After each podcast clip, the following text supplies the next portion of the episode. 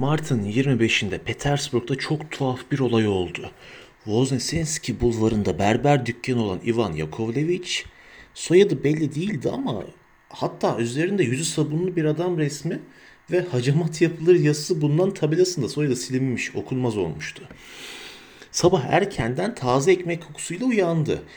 Yatağında hafifçe doğrulunca tam bir kahve tiryakisi ve hayli yapılı bir kadın olan karısının fırından tazecik pişmiş ekmekler çıkardığını gördü. "Ben bugün kahve içmeyeceğim Praskovya Osipovna," dedi. Onun yerine canım taze ekmekle soğan yemeği çekti. Ivan Yakovlevich'e kalsa hem soğan ekmek yemek hem kahve içmek isterdi ama aynı anda iki şey birden istemesi mümkün değildi. Çünkü Praskovya Osipovna bu tür kaprislerden hoşlanmazdı. Zaten karısı bu sırada "Varsın ekmek yesin ahmak herif, böylece ben de bir fincan daha fazla kahve içmiş olurum" diye düşünmekteydi. Ivan Yakovlevich sofraya oturmadan önce kibarlık olsun diye gecelik entarisinin üzerine fırağını giydi. 2 baş soğan soydu, tabağına soğan için biraz tuz serpti. Sonra eline bıçağı alıp büyük bir ciddiyetle karısının verdiği ekmeği kesmeye başladı. Ekmek ortadan 2'ye ayrıldığında hayretle ekmeğin içinde ağıran bir kabartı bulunduğunu fark etti. Ivan Yakovlevich önce bıçakla etrafını açarak ortaya çıkardığı nesneyi sonra parmaklarıyla yokladı. "Ya, pek yumuşak bir şey değil, ne acaba?" diye düşündü. 2 parmağını ekmeğin içine soktu ve bir burun çıkardı dışarı. Ivan Yakovlevich gözlerini ovuşturdu. Gördüğüne inanamıyordu ama burundu bu, resmen burundu. Hatta tanıdık bir burundu sanki. Yani tanıdık birinin burnu. Bir dehşet ifadesi kapladı Ivan Yakovlevich'in yüzünü ama karısının kapıldığı öfkenin yanında onun kapıldığı dehşet hiç kalırdı. "Kimden kestin o burnu canavar herif?" diye bağırdı karısı. "Başkası değil, ben kendim ihbar edeceğim seni karakola, seni ayyaş, seni rezil. 3 ayrı kişiden duydum, tıraş ederken milletin burnunu koparacakmış gibi asılıyormuşsun." Ivan Yakovlevich allak bullak olmuştu. Her çarşamba ve pazar tıraş ettiği 8. dereceden bir memur olan Kovalev'in burnuydu bu burun. "Dur hele Praskovya Osipovna. Bir beze sarıp köşeye bırakalım, biraz dursun orada. Sonra kendisinden kurtulmanın bir yolunu buluruz." "Aklından çıkar bunu. Kesik bir burunla aynı odayı paylaşamam ben. Rezil herif. Usturayı kayışa sürüp bilemeyi bilirsin ama sonra o keskin usturayı nasıl kullanılır bilemezsin. Alçak, aşağılık herif. Beni polise hesap vermek zorunda bırakayım deme sakın. Al götür onu bu evden. Nereye götürürsen götür. Seni de o nesneyi de gözüm görmesin. Anladın mı beni kas kafalı?" Ya Ivan Yakovlevich ölü desen ölü değil, canlı desen canlı değil bir haldeydi. Düşünüp taşınıyor ama aklına hiçbir şey gelmiyordu. Sonunda kulağının arkasını kaşıya kaşıya, "Ya nasıl olmuş şeytan bilir ama olmuş bir kere" diye söylendi. "Dün ben sarhoş mu döndüm acaba eve? Hiç hatırlamıyorum. Mevcut duruma göre dün korkunç bir şeylerin olduğu kesin. Ya hadi ekmeği anladık. Pişen bir şey. Peki burun? Ya burnun ekmeğin içine ne işi var? Akıl alır gibi değil." Ivan Yakovlevich susuyordu. Polisin burnu bulup kendisini suçlayacağı düşüncesi aklını başından almış gibiydi. Kırmızı yakaları gümüş sırmalı, belleri kılıçlı polisler gözünün önüne geldikçe zangır zangır titriyordu. Sonra üstünü değiştirdi. Çizmelerini ayağına geçirdi. Burnu bir paçavraya sardı. Kulağında Praskovya Osipovna'nın öğütleri dışarı çıktı. Çıkını yolda bir yerlere sokuşturmayı düşünüyordu. Ya bir kapının ardına atıverecek ya da bir köşe başında cebinden düşürmüş gibi yapıp yan sokağa sapıverecekti. Ama şans işte. Tanıdığı birine rastladı ve onun birbirinden gereksiz sorularına cevap vermek zorunda kaldı. "Hayırdır, nereye böyle? Sabahın köründe kimi tıraşa gidiyorsun? Bir başka seferinde yükünden tam kurtulmuştu ki..." Ötede duran bir mahalle bekçisi sekirinin ucuyla işaret ederek "Bir şey düşürdün hemşerim, alın oradan" dedi. Ne yapsın Ivan Yakovlevich? Eğilip burnu yerden aldı. Cebine soktu. Umudu iyice kırılmaya başlamıştı. Çünkü zaman ilerleyip de dükkanlar birbiri ardına açıldıkça sokakta da kalabalık artıyordu. Bunun üzerine Isakiyev Köprüsü'ne gitmeye karar verdi. Köprüde durup Neva ırmağını sallayıverecekti çıkını. Pek çok bakımdan saygıdeğer bir insan olan Ivan Yakovlevich hakkında kendilerine doğru dürüst bir bilgi vermediğim için okurlarımın beni bağışlamalarını dilerim. Ivan Yakovlevich aklı başında her Rus esnaf ve zanaatkarı gibi müthiş bir içki düşkünüydü. Her gün başkalarının saçını kırpmasına, sakallarını kazımasına karşın kendisi saç sakal karma karışık gezerdi. Hiçbir zaman redingot giymediği için frakının rengi alaca bulacaydı. Frakın asıl rengi siyah olmasına karşın sarımsı, bozumsu lekelerle kaplıydı ve yakası her zaman kirden ışıl ışıldı. 3 düğmesi kopuktu, düğme yerlerinden iplikler sarkıyordu. Arsız bir adamdı Ivan Yakovlevich. 8. dereceden memur Kovalev hemen her tıraş oluşunda kendisine "Ivan Yakovlevich, elleri neden kötü kokuyor?" diye sorar, o da "Ya niye kötü koksun ki?" diye soruya soruyla karşılık verirdi. "Ne bileyim ben birader, kötü kokuyor işte," derdi Kovalev. Ivan Yakovlevich aldırmaz, enfiyesinden derin derin çektikten sonra müşterisinin yüzünü sabunlamaya girişir ve kulağının arkasına varana dek canının çektiği her yeri sabunlardı. İşte bu saygıdeğer yurttaş şu anda İsakiyev Köprüsü üzerindeydi. Önce etrafı kolaçan etti. Sonra köprü parmaklıklarına eğilip aşağı baktı. Güya ırmakta çok balık var mı diye. Sonra da burun çıkınını usulca suya bırakıverdi. Oh! Üzerinden dağ gibi bir yük kalkmıştı sanki. Keyfinden gülümsedi Ivan Yakovlevich. Hemen dükkanına dönüp memur müşterilerinin sakallarını tıraş edeceğine bir kadeh punç içmek için camında yemek ve çay yazan bir dükkana doğrulmuştu ki köprünün öbür ucundan üçgen şapkalı, geniş favorili, kılıçlı, asil görünüşlü bir bekçinin kendisine işaret ettiğini fark etti. Bir anda buz kesildi Ivan Yakovlevich. Bekçi parmağıyla yaklaşmasını işaret ediyordu. "Hele şöyle gel bakalım muhterem." Ivan Yakovlevich yol yordan bilirdi. Daha uzaktan kasketini çıkarmakla kalmadı. Bekçiye yaklaşırken "Sağlık, saadet dilerim efendim," dedi. "Sen boş ver sağlığı, saadeti de köprünün üstüne dikilmiş ne yapıyordun, onu söyle." "Vallahi efendim, tıraş etmeye gidiyordum. Köprünün üstünde durmam da hani su hızlı akıyor mu diye merak etmemden." Atma. Bu yalanlarla kurtulamazsın elimden. Gerçeği söyle.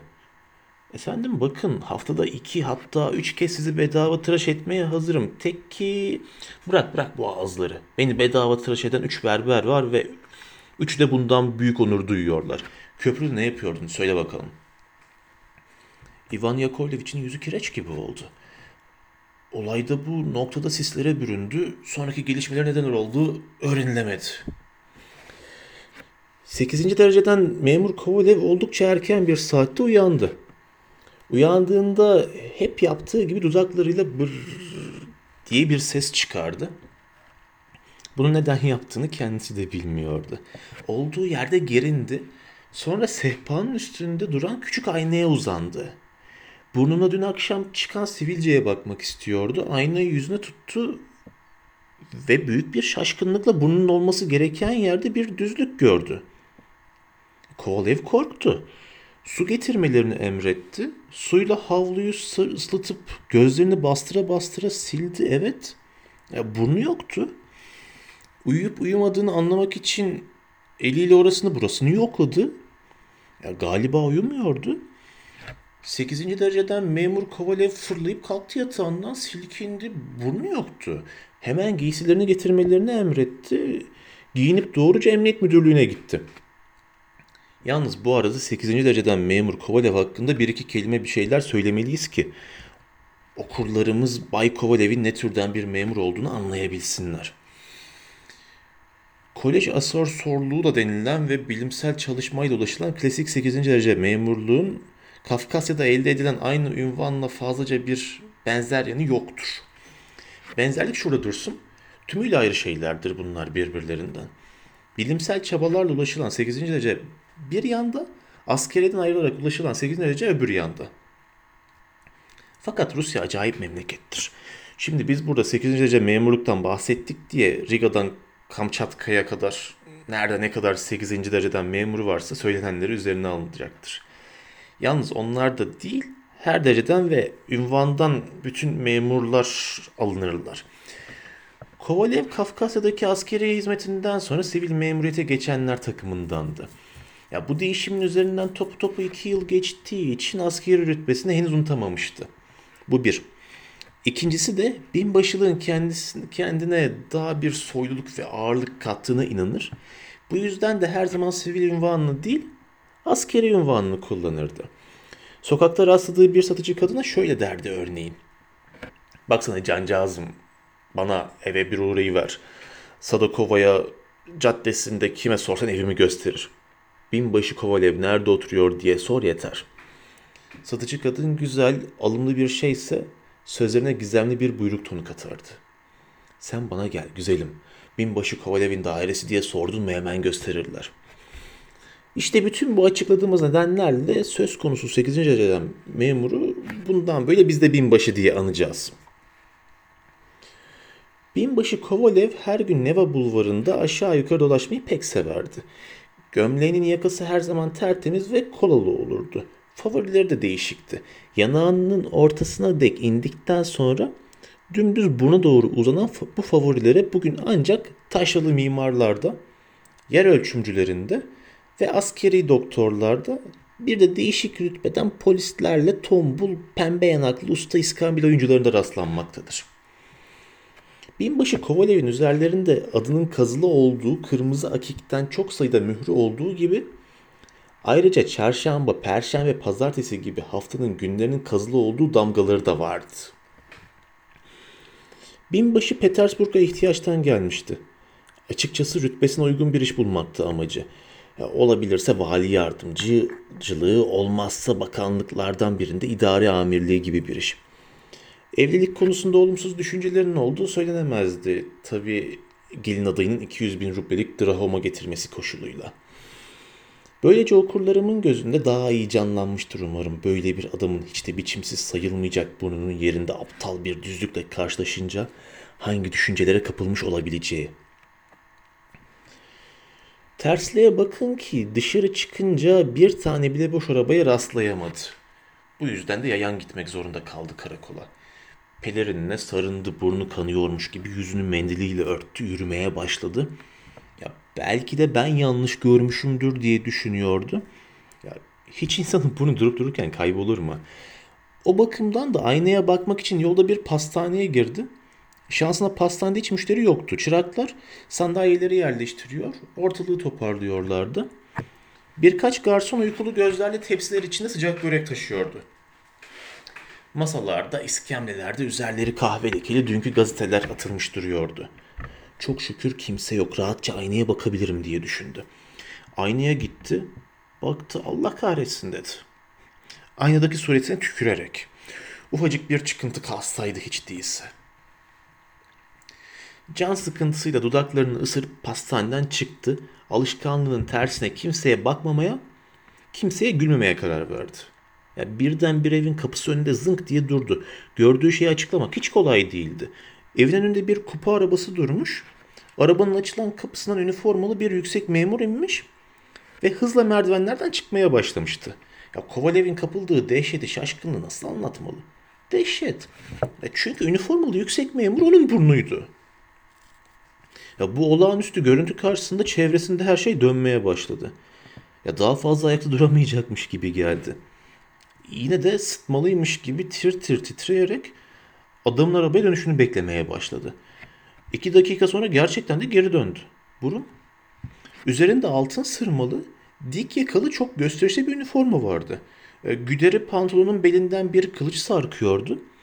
Tüylü şapkasına bakılacak olursa 3. dereceden yüksek bir memur olmalıydı. Ya herhalde önemli bir yere gidiyordu. Kapıdan çıkınca iki yanına bakındı. "Hadi" diye bağırdı arabacısına. Arabaya atladı, hareket ettiler. Ya zavallı Kovalev aklını yitirecekti sanki. Böylesine garip bir olay üzerine ne düşüneceğini bilemiyordu. Daha düne kadar yüzünün ortasında kımıldamadan duran burnunun süslü üniformalar giyip kupa arabaları içinde caga satması nasıl açıklanabilirdi? arabanın arkasından koşmaya başladı. Ya bu kez şanslıydı çünkü araba biraz gittikten sonra Kazan Katedrali'nin önünde durmuştu. Kovalev daha önce her görüşünde güldüğü, iki göz deliği dışında yüzlerinin her yanı sarılı, paçavraları içinde dilenci kadınları yararak katedrale girdi. İçerisi fazla kalabalık değildi. Çoğunluk kapının hemen önünde, girişte birikmişti. Kovalev kendini dua edemeyecek kadar sinirleri perişan durumda hissettiği için gözleriyle köşe bucak o beyi aramaya başladı. Sonunda herkesin uzak bir köşede paltosunun kocaman dik yakasının ardına gizlenmiş huşu içinde dua ederken gördü onu. Ya nasıl yaklaşacağım peki kendisine diye düşündü Kovalev. Üniformasına, şapkasına ve başka bütün belirtilere göre 3. dereceden yüksek bir memur olduğuna kuşku yok. Nasıl etmeyle yaklaşmalı kendisine? Hafiften bir iki kez öksürdü ama burun tasvirler önünde öylesine coşkuyla eğilip kalkıyordu ki duymadı bile bu öksürükleri. "Efendim, affedersiniz," dedi Kovalev. Kendi kendini yüreklendirmeye çalışarak, "Saygıdeğer efendim."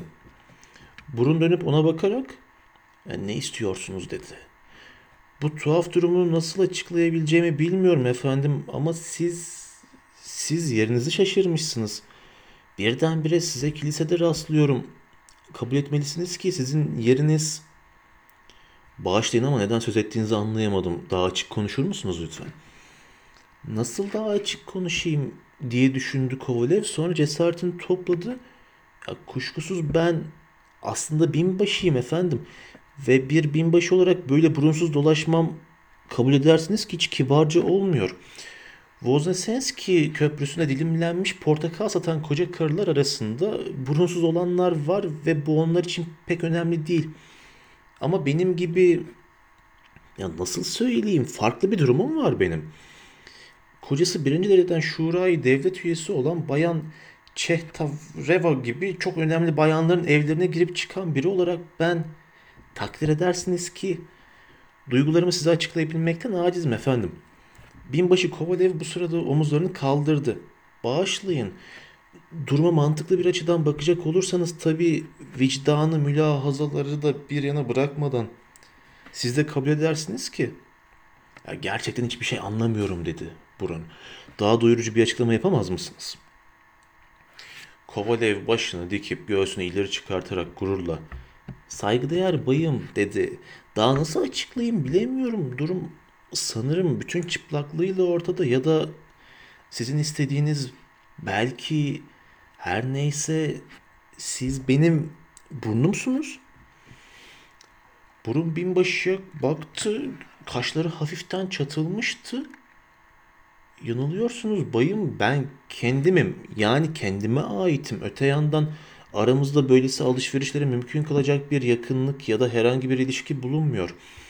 Üniformanızın düğmelerinden anlayabildiğim kadarıyla siz Adalet Bakanlığı'nda çalışıyorsunuz. Bana gelince Eğitim Bakanlığı'ndayım." Bunları söyledikten sonra Burun yeniden dua etmeye döndü. Kovalev allak bullak olmuştu. Ne yapacağını, hatta ne düşüneceğini bilmiyordu. Tam bu sırada bir ses duyuldu. Kadın eteğinin o harikulade hışırtısı ve danteller içinde yaşlı bir kadınla ak bir giysi içinde incecik belli, başında yumuşacık bir pasta gibi duran gül kurusu şapkasıyla ceylan gibi bir genç hanım. Bayanların ardında boynu kat kat yakalıklarla gömülü, gür favorili, iri kıyım bir adam duruyor, tabakasını açmış enfiye çekmeye hazırlanıyordu. Kovalev hafifçe gelenlere doğru yaklaştı. Gömleğinin kıvrılan yakalarını ceket yakasının altına soktu. Altın zincirinden sarkan mühürleri düzeltti ve yüzüne bir gülümseme kondurarak hafifçe öne eğilen ve kar beyazı elinin yarı saydam parmaklarını alnına götürerek haç çıkaran bahar çiçeği gibi narin, ince genç hanıma yöneltti bakışlarını. Bir ara kadının şapkasının altından yuvarlacık minik çenesinin ak ışıltısını ve ilk yaz gülleri gibi pembecik yanağının birazını görünce Kovalev'in gülümsemesi bütün yüzünü kapladı. Sonra birden yanmış gibi sıçradı. Bunun olmadığı aklına gelmişti. Gözüne yaşlar hücum etti. Gösterecekti o kendine 1. dereceden memur süsü veren şık üniformalı düzenbaza. Ona bir alçaktan, bir düzenbazdan başka bir şey olmadığını, daha doğrusu öyle olduğunu, kendisinin burnu olduğunu söyleyecekti ama ya burun yerinde yoktu. Yine bir ziyaret için çekip gitmişti anlaşılan. Müthiş bir umutsuzluğa kapıldı Kovalev. Katedralden çıktı, sütunlu girişte bir süre dikilip burnu görebilir miyim diye gelip geçenlere dikkatle baktı. Şapkasının tüylü, üniformasının altın sırmalı olduğunu çok iyi anımsıyordu ama paltosuna, arabasına, arabayı çeken atlara hiç dikkat etmemiş olduğunu anımsadı. Hatta ardı sıra gelen bir uşağı olup olmadığına bile dikkat etmemişti. O yana bu yana hızla akan araba seli içinde onun arabasını seçebilmesi, hadi bunu başardı diyelim, hızla giden bir arabayı durdurabilmesi imkansızdı. Günlük güneşlik bir gündü. Neva bulvarından insan seli akıyordu. Politseiski'den Anichkin Köprüsü'ne kadar her iki kaldırımda renk giysili kadınlarla doluydu. İşte Kovalev'in bir arkadaşı. 4. dereceden bir memur olan bu arkadaşına Kovalev başkalarının yanında yarbayım diye seslenirdi. İşte başka biri aziz dostu Yangin. Senatoda masa şefi olan binbaşı Yangin. Boston oyununda elini tamamlayamadığı için hep yenilirdi. Derken bir başka binbaşı. Kendisi gibi Kafkasya'da 8. dereceyi almıştı bu arada. Yanında gelmesi için eliyle işaret ediyordu. Gel diyordu. Hay aksi şeytan diye söylendi Kovalev. Sonra önünden ilk geçen arabayı atlayarak emniyete dedi. Sürebildiğin kadar hızlı sür. Karakola varınca kapıcıya emniyet amiri yerinde mi diye sordu. Yok dedi kapıcı. Az önce çıktı. Aksi şeytan diye homurdandı yeniden Kovalev. Daha şimdi çıktı diye sürdürdü kapıcı. Bir dakika önce gelmiş olsaydınız buradaydı. Kovalev mendilini yüzünden hiç ayırmadan arabaya geçti. Umutsuz bir sesle çek dedi. Ne tarafa diye sordu arabacı. Dosdoğru. Nasıl dosdoğru? Yol bir sağa bir sola çatallanıyor önümüzde. Arabacının bu sorusu üstüne Kovalev durup düşünmeye başladı. Onun durumunda galiba en iyisi ahlak zabıtasına başvurmaktı. Çünkü adı üstünde ahlak zabıtası da polis kuruluşuydu. Bu bir. İkincisi de orada işler bütün başka dairelerden çok daha dolaysız bir şekilde halledilirdi. Üçüncü bir yolsa burnun çalıştığını söylediği kurumun amiriyle görüşmekti.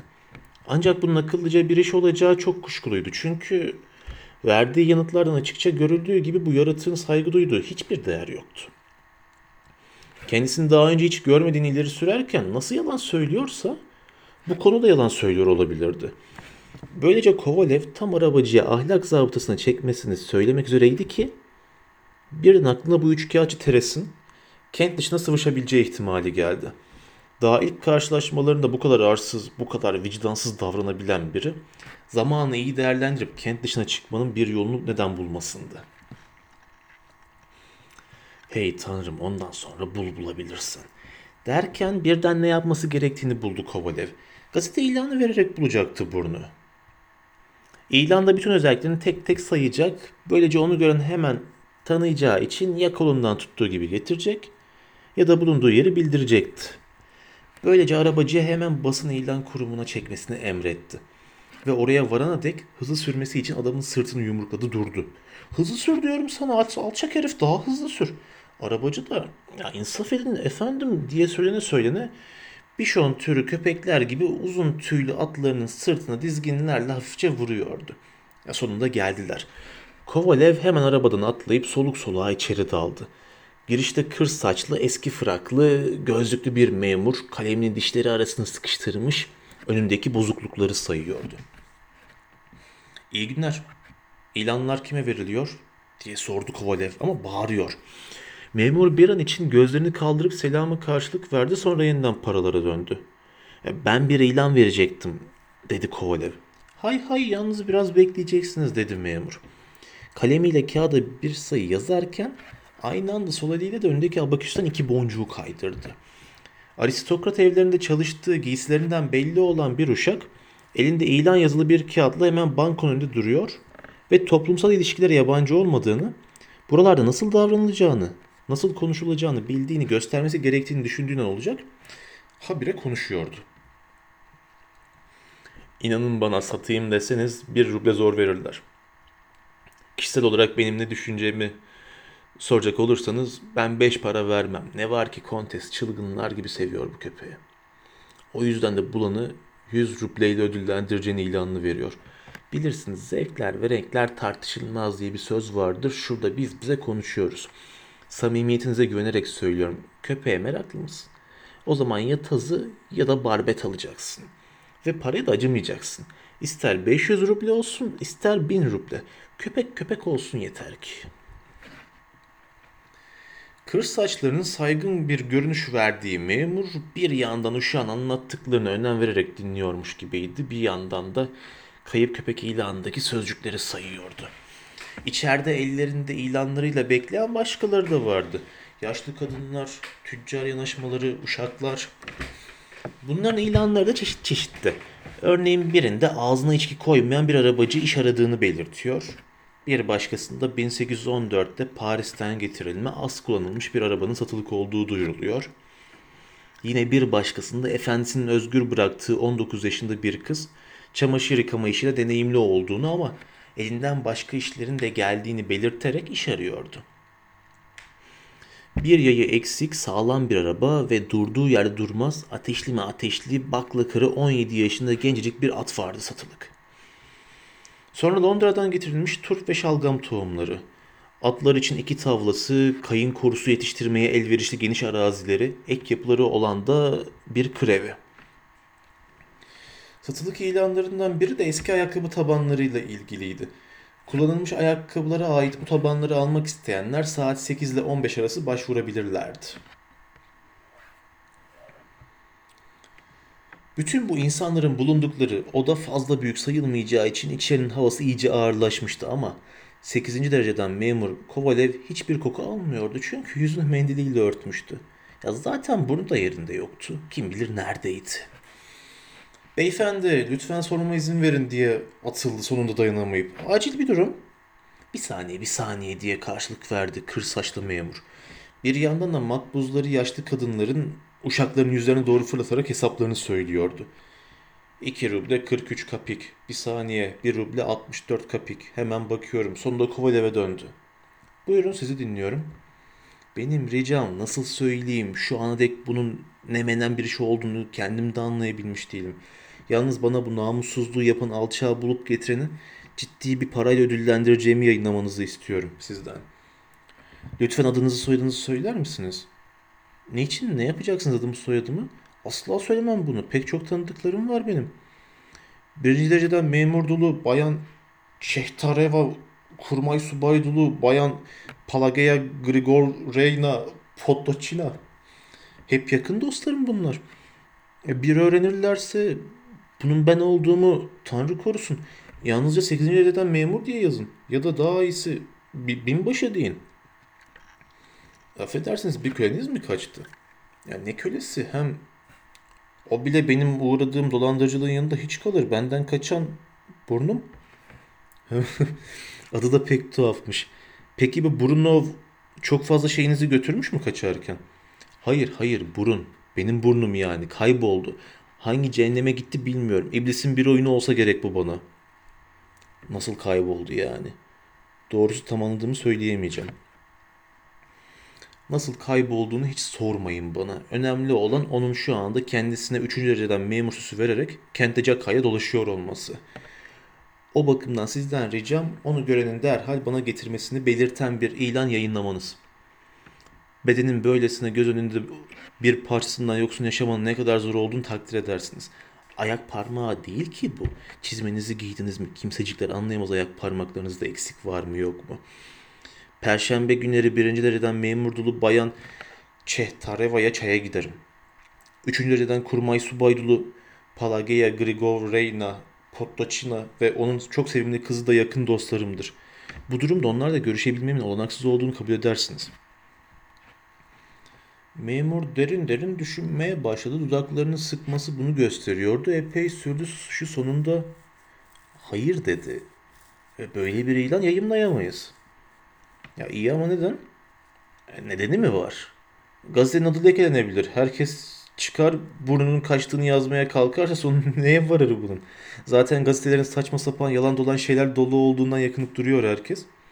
Ya burada saçma olan bir şey yok ki. Ne saçma ne yalan. Ya o size göre öyle. Bakın size geçen hafta olmuş bir olayı anlatayım. Aynen sizin gibi bir memur geldi. Hatta ilan ne kadar tuttuğu da aklımda. 2 ruble 73 kapik aldım kendisinden.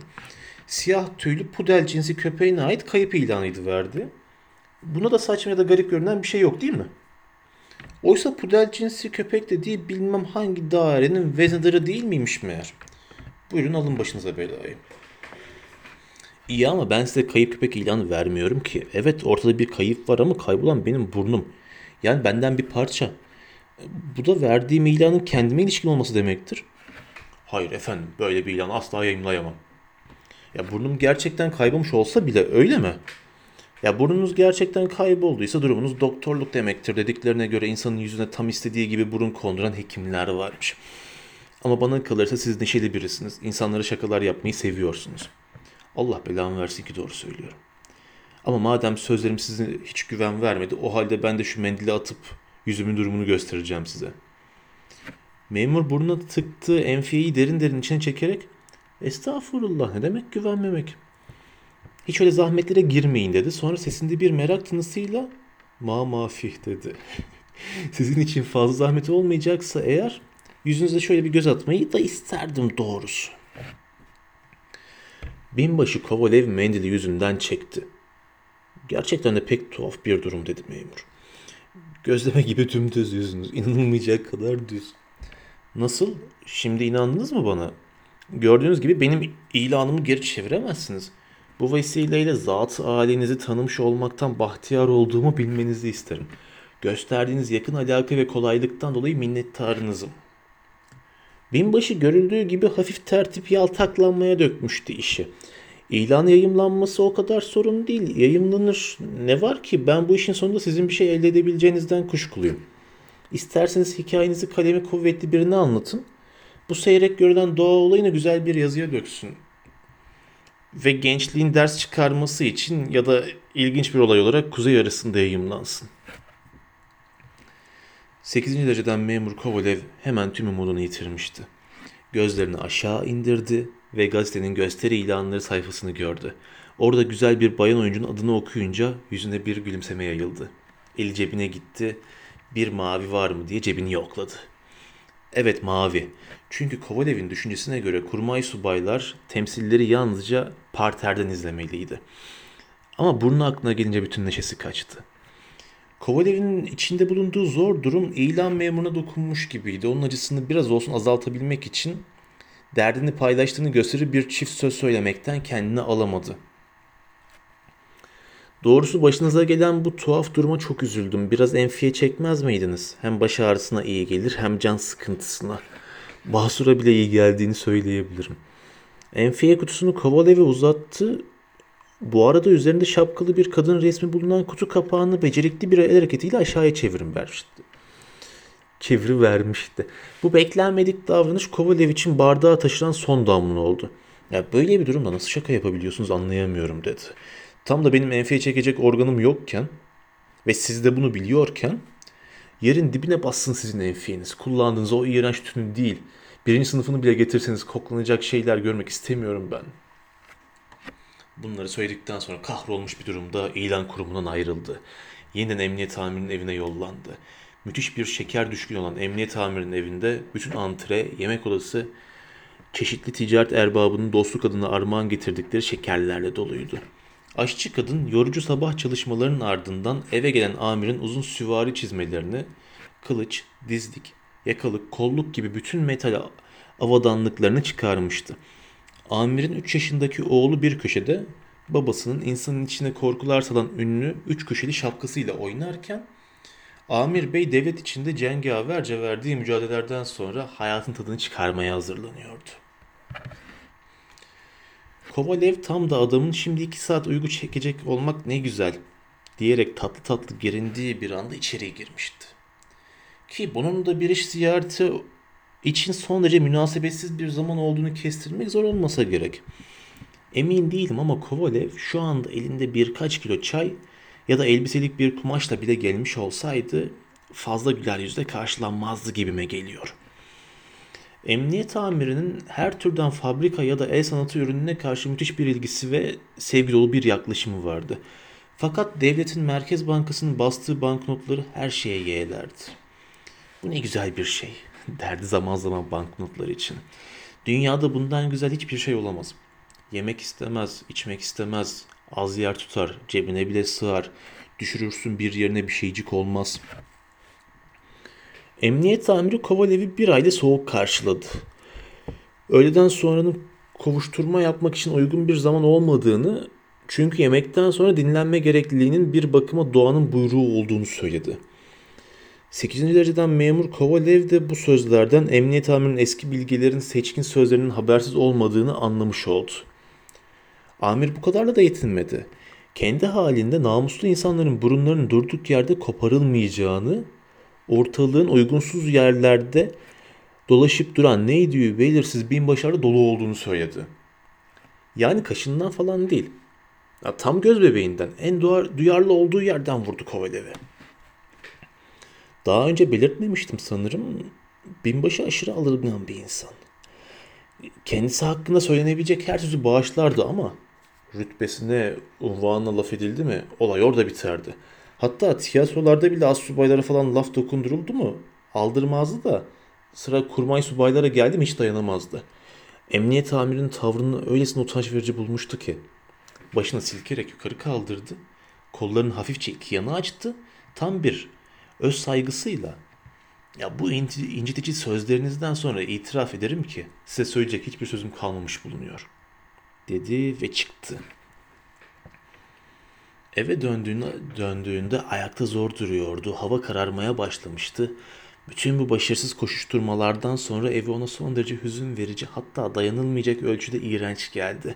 Antreye girdiğinde uşağı Ivan'ı külüstür deri kanepeye sırt üstü uzanmış, tavanda bir noktaya tükürür buldu. Ivan tükürüğüyle hep aynı noktayı tutturmaya çalışıyordu ve bunu da oldukça başarılıydı. Uşağın bu kayıtsızlığı onu büsbütün çileden çıkardı. Adamın alnına bir şaplak atıp hep böyle saçmalıklarla uğraşırsın dedi. Ivan fırlayıp yerinden kalktı ve efendisinin sırtından pelerini almak için atıldı. Odasına girince binbaşı külçe gibi bir koltuğa yayıldı. Birkaç kez derin derin göğüs geçirdi. En sonunda "Tanrım, Tanrım" diye mırıldandı. "Ya bu büyük acıyı ne yaptım da hak ettim? Elsiz kolsuz kalaydım bundan daha iyiydi. Ne kadar iğrenç bir şey olursa olsun kulaksız kalmaya bile katlanabilirdim ama bu... İnsan burunsuz nasıl yaşayabilir? Ya burunsuz bir insan nedir? Kuş desen değil, insan desen değil. Böyle bir yaratığı tut kolundan, pencereden fırlat at. Savaşta ya da düelloda kaybetseydim burnumu bu kadar gam yemezdim. Ya da herhangi bir şekilde ondan yoksun kalmamı doğuracak bir davranışta bulunmuş olsaydım. Ama ortada hiçbir şey yokken, durup dururken yok olup gitti. Ama hayır, olamaz böyle bir şey. Bir burnun kaybolması akıl alacak bir şey değil. Kesinlikle akıl alacak bir şey değil. Bütün bunlar ya hayal ya düş. Belki de tıraştan sonra yüzüme sürdüğüm vodkayı yanlışlıkla su niyetine içiverdim. Tabii ya, Ivan olacak ahmak kaldırmadı, ben de susanıp içtim. Sarhoş olup olmadığını anlamak, daha doğrusu sarhoş olmadığına kani olmak için kendini sertçe çimdikledi. Anlaşılan biraz fazla sert olmuştu çimdi. Acıdan bir çığlık attı. Bu acı ona düşte değil, gerçekte olduğunu kanıtlayıvermişti. Usulca aynaya yaklaştı. Burnunun belki de yerine gelivermiş olabileceği umuduyla sımsıkı yumduğu gözlerini bir çizgi gibi aralayıp korka korka aynaya baktı. Bakmasıyla da kendisini geriye atması bir oldu. Yine o iğrenç surat. Aslında gerçekten de anlaşılır gibi değildi durum. Düğme, gümüş kaşık, saat gibi bir şey kaybolmuş olsaydı anlaşılırdı. Kaybolur. Ama bu, üstelik de insanın kendi evinde, ya binbaşı bütün olasılıkları tek tek değerlendire sonunda gerçeğe en yakın olasılığa varıp dayandı. Bu iş onu kızıyla evlendirmeye uğraşan kurmay subay dolu Podtochina'nın işiydi. Evet, binbaşı da az kur yapmamıştı kıza ama İş beraberliğin perçinlenmesine gelince yan çizi vermişti. Bayan Podtochina açık açık kızın ona vermek istediğini söylediğinde Kovalev önce bir takım komplimanlar sıralamış. Ardından henüz genç olduğunu, 42 yaşına gelene dek bir 5 yıl daha çalışmak istediği gibi bir şeyler gevelemiş. Sonra da sıvışıvermişti. O bakımdan kadın kendisine öç almak istemiş. Bunu sağlamak için de bir büyücü koca karıya başvurmuş olsa gerekti. Çünkü burnu kesilmiş olamazdı. Eve yanına kimse gelmemişti. Bu bir. İkincisi, berber Ivan Yakovlevich kendisini çarşamba günü tıraş etmişti. Ve hem çarşamba günü boyunca hem de ertesi gün perşembe günü burnun eksiksiz sağlam yerinde olduğuna emindi. Ya kaldı ki burnu kendisine alınırken acı duyması gerekirdi. Ve hiçbir acı duymamıştı. Hadi bunu da geçelim. Yara yara bu kadar tez iyileşmezdi. Bir, ikincisi de hiç iz bırakmadan gözleme gibi dümdüz olacak şekilde iyileşemezdi. Düşünmeye başladı binbaşı. Acaba Kurmay Subaydolu'nu resmi yollara başvurup mahkemeye mi vermeliydi? Yoksa doğruca evine gidip birebir yüzleşmeli miydi? Düşünceleri oda kapısının açıklıklarını dolduran güçlü ışıkla bölündü. Anlaşılan Ivan antrede şamdan yakmıştı. Çok geçmedi, elinde şamdanla Ivan girdi içeri. Girmesiyle de oda apaydınlık oldu. Kovalev'in ilk hareketi dün burun adlı organının bulunduğu düzlüğü mendiliyle kapatmak oldu. Ahmak Ivan'ın efendisinin bu tuhaf durumunu görünce ne yapacağı belli mi olurdu? Ivan şamdanı masaya bırakmış, tam odadan çıkmak üzereydi ki antreden yabancı bir ses duyuldu. 8. dereceden memur Kovalev burada mı oturuyor? Koltuğundan fırlayıp kapıyı ardına kadar açan Kovalev, "Buyurun," dedi. "Binbaşı Kovalev benim." Favorileri ne fazla koyu ne fazla açık, yanakları tombulca yakışıklı denebilecek bir bekçi girdi içeri. Öykümüzün başında Isakiyev Köprüsü'nün öbür ucunda gördüğümüz bekçinin ta kendisiydi bu. "Burnunuzu kaybetmiş miydiniz acaba?" "Evet." "Burnunuz bulundu." "Ne diyorsunuz?" diye bağırdı Kovalev. Sevinçten ağzı dili kurumuştu. Gözlerini dört açmış, karşısına dikilmekte olan bekçinin titrek mum ışığında parlayıp gölgelenen tombul dudaklarına, yanaklarına bakıyordu. "Ya nasıl bulundu?" "Garip bir rastlantıyla. Bir uzun yol arabasına binmiş, Riga'ya giderken yakaladık kendisini. Düzenlenme tarihi hayli eski bir memur kimliği çıktı üstünden. Ya garip olan şu ki, ben bile kendisini köleleri falan olan bir bey sandım önce. Bereket gözlüğüm yanımdaydı. Takmamla birlikte onun yalnızca bir burun olduğunu görüverdim. Bendeniz müyobum efendim. Şimdi siz karşımda duruyorsunuz değil mi? Yalnızca yüzünüzü görüyorum. Burnunuzu, sakalınızı, hiçbir şeyinizi göremiyorum. Kayınvalidem, yani karımın annesi, o da hiçbir şey göremez." Kovalev'in aklı başından gitmişti. Nerede şimdi o? Bir koşu gidip alayım. "Hiçbir zahmete girmeniz gerekmeyecek efendim. Onun size çok gerekli olacağını düşündüğüm için yanımda getirdim. Belki garip bulacaksınız ama bu işin faili kim biliyor musunuz? Voznesenski bulvarında berberlik yapan bir madrabaz. Yakalayıp hemen içeri attık kendisini. Ben onun sarhoş ve hırsız olduğundan ne zamandır kuşkulanıyordum. Daha dün değil, önceki gün bile değil. Bir dükkandan bir düzine düğme çalmış herif. Burnunuzun hiçbir hasarı yok efendim. Eskiden nasılsa öyle." Bekçi bu arada elini cebine attı. Kağıda sarılı bir şey çıkardı. Bu binbaşının burnuydu. "Bu o," diye bağırdı Kovalev. "Evet, ta kendisi. Lütfen akşam çayını birlikte içelim."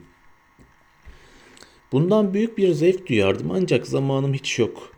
Dönüşte tımarhaneye uğramam gerekiyor. Pahalılık, özellikle de yiyecek fiyatları aldı başına gidiyor. Evde boğaz çok, kayınvalidem, yani karımın annesi, çocuklar. Aslında büyük olan gelecek için büyük umut vaat ediyor. Akıllı çocuk. Lakin bende okutacak para yok."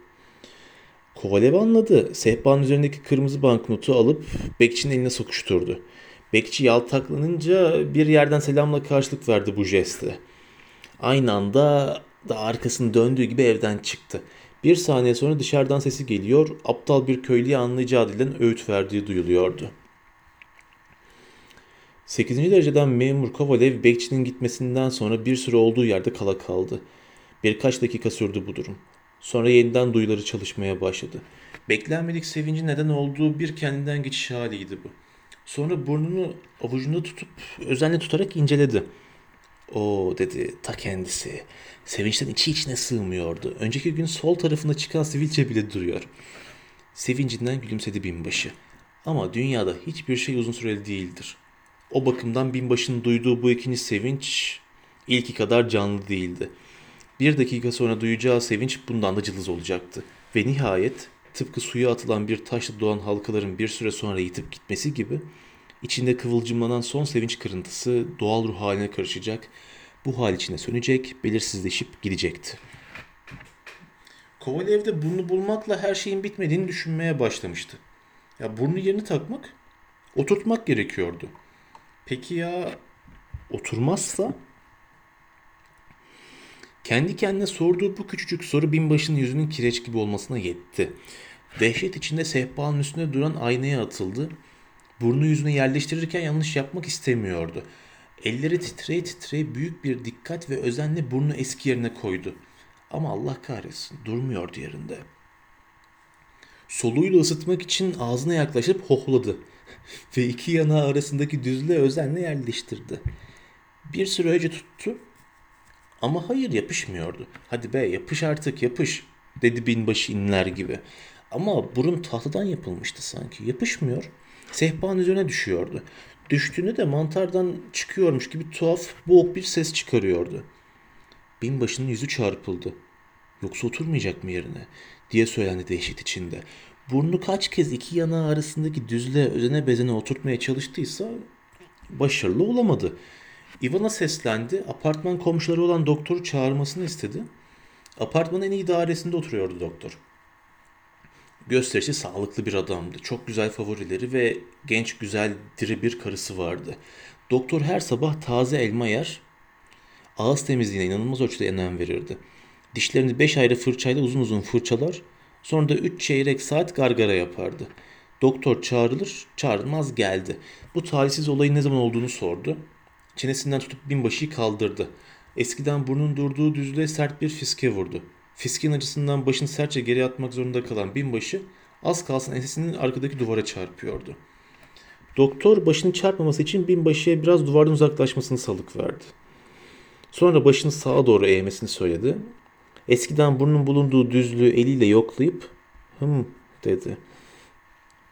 Sonra başını sola doğru eğmesini söyledi ve yeniden burnun olduğu düzlüğü yoklayıp yine hım dedi. Son olarak burnun düzlüğüne bir fiske daha attı. Binbaşı Kovalev dişlerine bakılan atlar gibi başını yine sertçe geriye doğru attı. Bütün bu kontrolleri yapan doktor başını salladı ve hayır, olamaz bu dedi. Bence siz olduğunuz gibi kalın daha iyi, yoksa sonuç daha da kötü olabilir. Uğraşırsak burnunuzu yerine koyabiliriz. Ama inanın bana bu sizin için daha da kötü olur. İşte buna diyecek yok doğrusu. Ne yaparım ben burunsuz? Şu anki durumumdan daha kötüsü ne olabilir? Çünkü şu an benim neydiğim belirsiz. Bu iğrenç görünümümle insan içine nasıl çıkabilirim? Kibar çevrelerden insanlar tanırım. Örneğin bu akşam 2 saygın eve birden çağrılıyım. 1. dereceden memur dolu bayan Chekhtaryova ile 3. dereceden kurmay subay dolu bayan Podtochina. Ama bu yaptıklarından sonra kurmay subay dolu olacak 2. bayanla görülecek bir hesabım var tabii polis aracılığıyla. Binbaşı durdu, soluklandı, sonra yalvarırcasına gerçekten hiç imkanı yok mu dedi. Bir şekilde tutturuverin. Öyle ya da böyle çok güzel oturması şart değil. Zor durumlarda düşmemesi için elimle hafifçe tutarak destek olabilirim. Ters bir hareketle zarar görebilir diye dans etmekten de vazgeçerim. Vizite ücreti konusunda gönlünüz ferah olsun, olanaklarım ölçüsünde.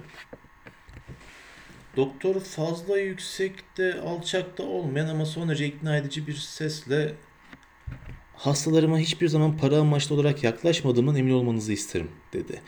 Bu hem benim kişisel kurallarıma hem de meslek ahlakıma aykırıdır. Hastalarımdan vizite ücreti almamın tek nedeni paralarını geri çevirdiğimde onların incineceğinden çekinmemdir. Burnunuzu elbette yerine koyabilirim ama sizi şerefimle temin ederim ki şimdi olduğunuz durumu aratan bir sonuç elde ederiz. İşi oluruna bırakın, kendinizi doğanın ellerine teslim edin. Sık sık soğuk suyla yıkayın burnunuzu. İnanın bana burunsuz kendi burnunuz varmış gibi sağlıklı bir yaşamınız olacak. Ya burnunuza gelince alkolle doldurduğunuz cam bir kavanoza koyun. 2 çorba kaşığı vodka ile biraz da sirke eklerseniz daha iyi olur. Burnunuzu satıp iyi bir para kazanabilirsiniz. Hatta fazla yüksek bir rakam söylemezseniz ben de alabilirim.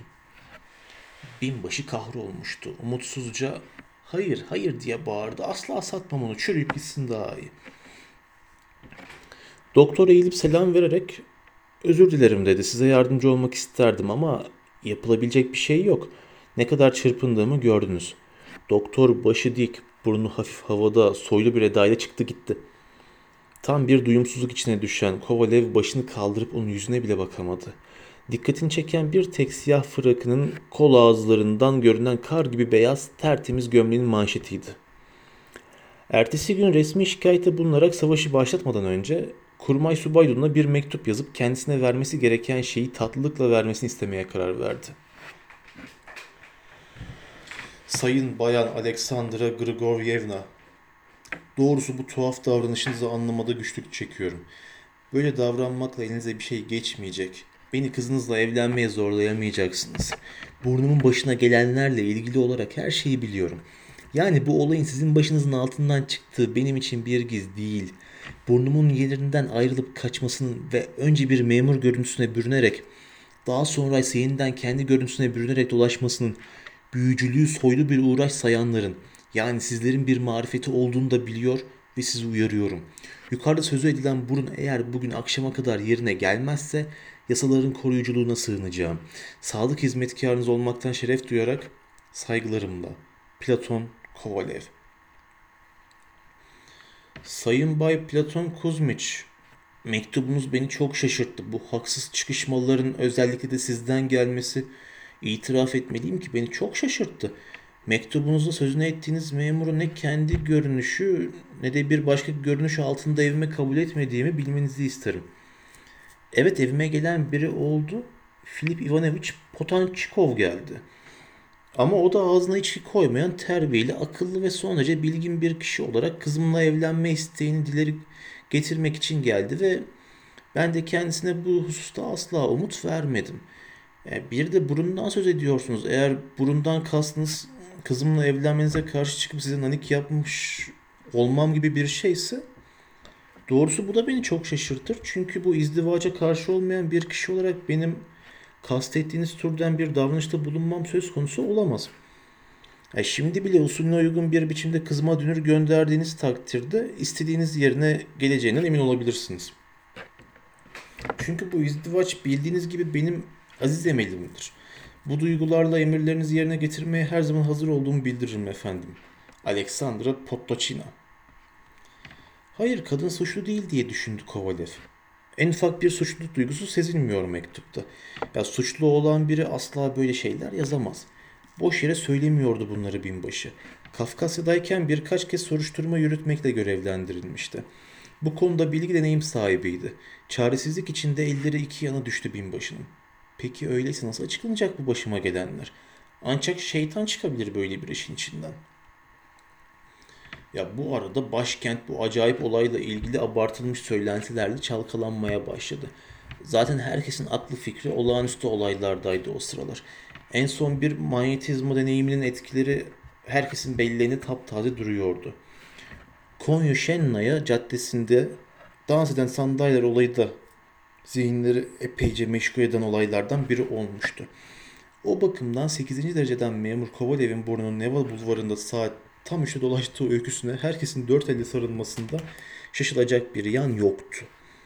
Her gün meraklı kalabalıklar doluştu durdu burnun dolaştığı söylenen yerlere. Birisi burnun Yunker mağazasında alışveriş ettiği söylentisini çıkarınca mağaza çevresinde öyle bir kalabalık oluştu ki polis çağırmak zorunda kalındı.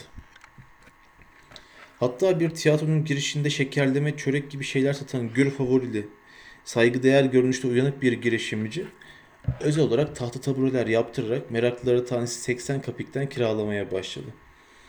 Kıdemli albayın biri sabah evinden özellikle erken çıkmasına karşın yine de kalabalığı güçlükle yararak mağazanın vitrinine güç bela yaklaştığında mağazada burun falan olmadığını görünce müthiş öfkelendi. Vitrinde sıradan bir kazakla taş basması bir resim vardı. Belki 10 yıldır hiç yerinden oynatılmadan burada duran bu tabloda çorabını düzeltmek için eğilmiş bir kız ve ağaçların ardından onu izleyen yeleğin önü açık keçi sakallı bir zampara resmedilmişti. Vitrin önünden geri çekilirken albay can sıkıntısıyla şöyle sesleniyordu. Aptalca saçmalıklarla halkın kafasını nasıl da karıştırıyorlar. Derken bir başka söylenti kapladı ortalığı. Binbaşı Kovalev'in burnu güya Neva bulvarında değil, Tavriçeski parkına dolaşıyordu. Hem de ta Hüsrev Mirza zamanından beri buralardaydı burun. Hatta genç prens de tabiatın bu garip cilvesi karşısında şaşıp kalmıştı. Tabii hemen Cerrahi Akademisi öğrencileri parka akın ettiler. Kentin ileri gelenlerinden saygıdeğer bir hanım park yönetimine yazılı başvuruda bulunarak bu pek rastlanılmayan doğa olayının çocuklara gösterilmesini Eğer mümkünse bu işin gençler için eğitici, öğretici dersler çıkaracak açıklamalarla yapılması isteğinde bulundu. Bütün bu söylentiler sosyete toplantılarında şık hanımları güldürmeyi iş edinmiş ama son zamanlarda konu sıkıntısı çekmeye başlayan sosyete züppelerini pek sevindirdi. Ya bir tek saygıdeğer, iyi niyetli küçük bir grup insan hoş karşılamada olup bitenleri. Ağırbaşlı bir bey öfkeyle böylesine üstün başarılarla dolu aydın bir yüzyılda bu türden saçmalıkların nasıl olup da yayılabildiğini ve hükümetin olup bitenlere nasıl seyirci kaldığını anlayamadığını söylüyordu. Görüldüğü kadarıyla bu bay hükümetin her işe karışmasını, hatta evinde karısıyla yaptığı gündelik kavgalara bile el koymasını isteyenlerdendi. Derken bir başka, ama işte burada olaylar yeniden kalın bir giz perdesine bürünüyor. Dünyada ne saçmalıklar oluyor, bazen her şey gerçek dışıymış gibi geliyor insana. Kentte 3. dereceden bir memur gibi dolaşan ve bunca gürültü neden olan burun hazretlerinin bir gün yeniden binbaşı Kovalev'in iki yanı arasındaki eski yerinde bitivermesine ne buyrulur?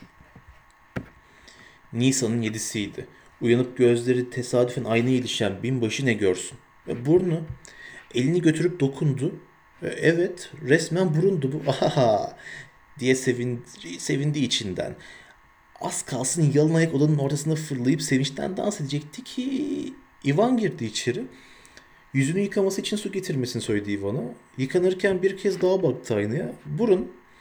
Havluyla yüzünü kuruklarken yeniden yokladı. Evet, burun.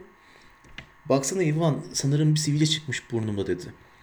Bir yandan da Ivan'ın hayır efendim burnunuzun üzerinde sivilce falan yok çünkü burnunuz yok diyeceğinden korkuyordu ama Ivan hayır efendim sivilce falan yok tertemiz burnunuz dedi.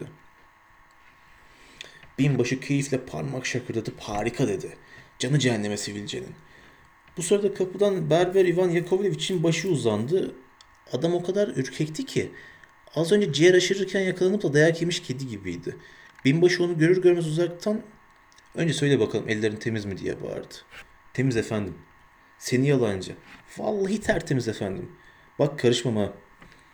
Binbaşı bir koltuğa oturdu. Ivan Yakovlevich çarçabuk binbaşının çenesinin altına bir beyaz örtü bağladı. Fırçasını bolca köpürttü. Bir anda Kovalev'in gür sakalı ve yüzünün bir bölümü zengin evlerinde verilen kremalı paslara benzeyivermişti.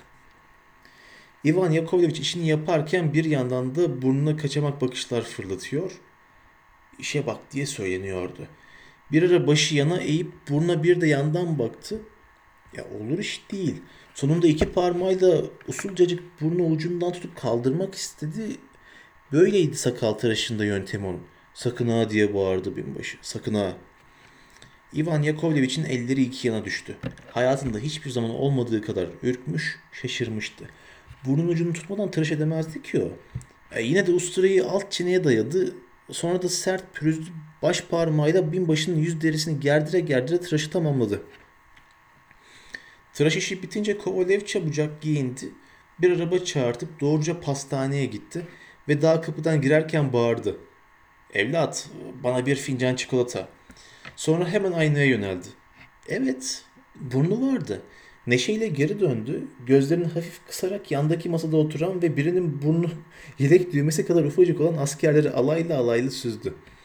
Sonra bir vali muavinliği olmazsa idare amirliği gibi bir görev elde etmek için bakanlık kalemine uğradı. Bakanlığa girerken gözü yine aynaya kaydı. Orada yerli yerindeydi burnu. Bakanlıktan ayrılınca eski bir dostuna uğradı. Kendisi gibi binbaşı olan bu dostu çok şakacıydı ve yapılan her şakaya sen yok musun sen, işin gücün adam inenemek diye karşılık verirdi. Yolda şöyle düşünüyordu. Eğer binbaşı beni görünce gülmekten katılmazsa burnumla ilgili her şey yolunda demektir. Arkadaşı kendisini görünce ne alay etti ne güldü. Aman çok iyi, şeytan kulağına kurşun işler yolunda gidiyor diye düşündü Kovalev. Evine dönerken yolda kurmay subaydulu bayan Podtochina'yla kızına rastladı. Bayanlara eğilerek verdiği selamı sevinç çığlıklarıyla karşılık alınca yüzünde herhangi bir eksiklik olmadığı konusunda içi iyice rahatladı. Bayanlarla özellikle uzun tuttu konuşmasını. Tabakasını çıkarıp her iki burun deliğini de tıka basa enfiye ile doldurdu. Bir yandan da içinden şunları geçiriyordu. İşte görün sersem tavuklar, aslan gibiyim. Ayrıca da senin kokmuş kızınla evlenmeye hiç niyetim yok. Ama poramor derseniz hay hay ona varım.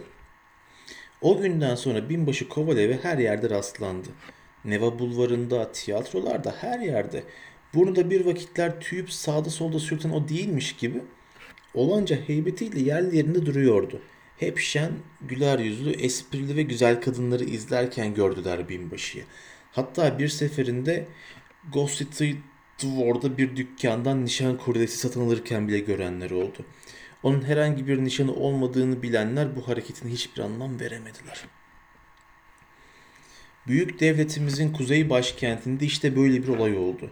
Ya, tabii şimdi olayı etraflıca düşündüğümüzde pek çok gerçek dışı yan görüyoruz. Burnun son derece tuhaf bir gerçekliğe aykırı biçimde yerinden ayrılıp 3. dereceden bir memur kılığıyla değişik yerlerde görünmesi şurada dursun. Binbaşı Kovalev'in kayıp burnu için gazete ilanı vermeye kalkışması anlaşılır gibi değil.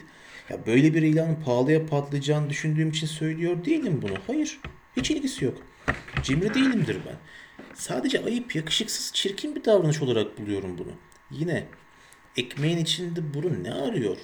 Hem de Ivan Yakovlevich'in karısının pişirdiği ekmeğin içinde. Anlayan biri gelsin. Ama bundan da tuhaf ve anlaşılmaz olanı yazarların nasıl olup da kendilerine böyle konular seçebildikleri.